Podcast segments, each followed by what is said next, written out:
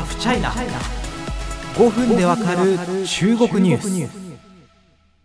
最近ですねちょっと大長編というかまあウェブの中ではかなり長い部類ですねの記事を出したんですけれどもあのありがたいことにですねあの皆様から、えー、多数の反響というか多くの方に読んでいただけたというような記事がございます。あのタイトルがですね日本のアニメが中国で負ける日が来ると。なんかすごい刺激的なタイトルをつけられたもんだというふうにちょっと僕思ってるんですけれども、まあ、簡単に言うとですね中国でめちゃめちゃ圧倒的な存在感を放ってきた日本のアニメが中国国産アニメ勢の台頭あるいは中国政府の保護政策によってその絶対的だったポジションを徐々に奪われつつあるという話なんですね。現場や専門家を取材しました、まあ、今回はですねあのその記事の内容についてしっかり音声でお伝えできればなというふうに思います。取材の中であの複数の方からお伺いしたんですけれどもやっぱりその中国の国産アニメが増えてきてるんだよ。伸びてきてるんだよ、高橋さんっていう風に言われることが増えたんですね。そのうちの、まあ、例示として挙げられる作品の一つが、チュエンジルガオショウ、えー、マスター・オブ・スキルという名前の作品です。まあ、インターネットゲームの世界をですね、あの、モチーフにした作品なんですけども、まあ、戦闘シーンとかが非常に激しく描写されていて、これを中国の会社が作ったのかというふうに驚くアニメ関係者の方もいるぐらいでした。今回取材したのが、まあ、これ作ったのが、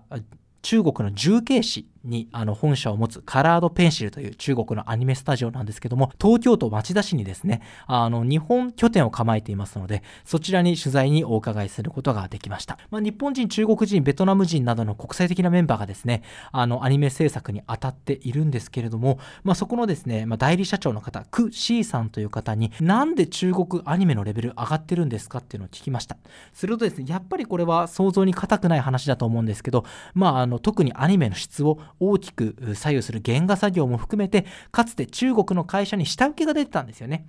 あの日本のアニメ作るけどここの部分下請けでお願いしますよというところで下請けを受けた中国のスタジオがどんどんどんどん技術を学んで強くなっていったというところ。あとは人材供給面ですね。まあもちろんアニメやりたいという方もいらっしゃるんですけど中国の場合美術大学を出た方がアニメの道に進むんだと。日本だとアニメの専門学校方とか出られる方多いと思うんですけれどももともとそのアニメになれるのはすごい時間がかかるけれどもあの表現力という意味では基礎があるのであの上達はすごいするんですよという話でした。そしてですね、まあ、あの人材の供給が増えて、えー、日本の下請けなどなどからですね、あるいは日本に留学するとかで技術を学んで、どんどんどんどん中国がアニメを作る下地が増えてきたと。そして原作も増えたということなんですね。まあ、中国、その、まあ、日本で言うと、なんだろう、小説家になろうとかなんですかね。あの、ウェブ小説プラットフォームがあるんですけれども、ああいうところから人気が出たものをどんどんどんどんアニメ化する。アニメにするような原作の下地も増えていって、だんだんこの車輪の両輪が揃ってきて、中国の国産アニメ増えてきたということなんです。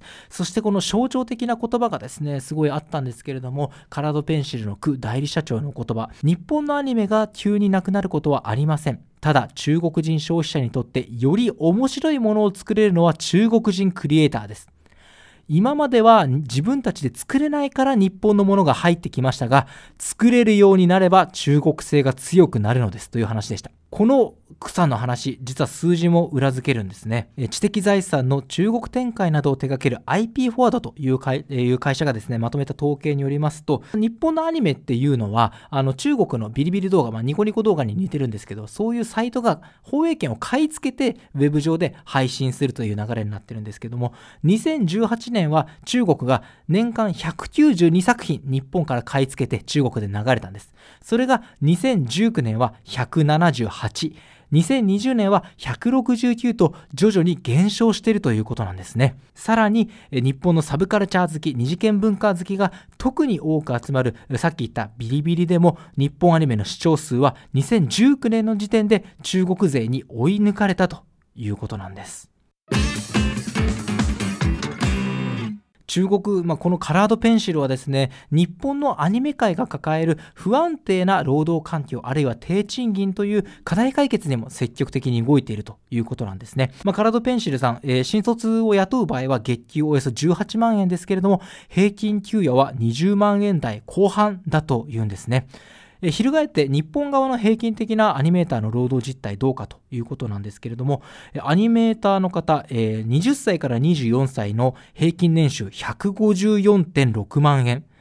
25から29歳でも245.7万円ということで、これ全産業の平均から100万円以上低いんですね。さらにフリーランスの割合も50.5%と突出しています。正社員は14.7%ということなんですね。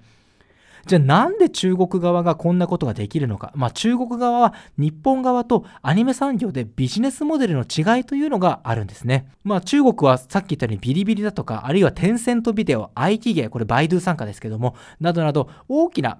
動画プラットフォームがあるんですよ。日本で言うとネットフリとか Amazon プライムイメージしてください。ああいう動画プラットフォームがアニメ制作会社に依頼するんですよ。このアニメを作ってくれ。予算はこれだと。この予算がしっかり潤沢に確保されているということなんですね。だから動画プラットフォームとのお付き合いがあれば年間何本ぐらい制作依頼が来る。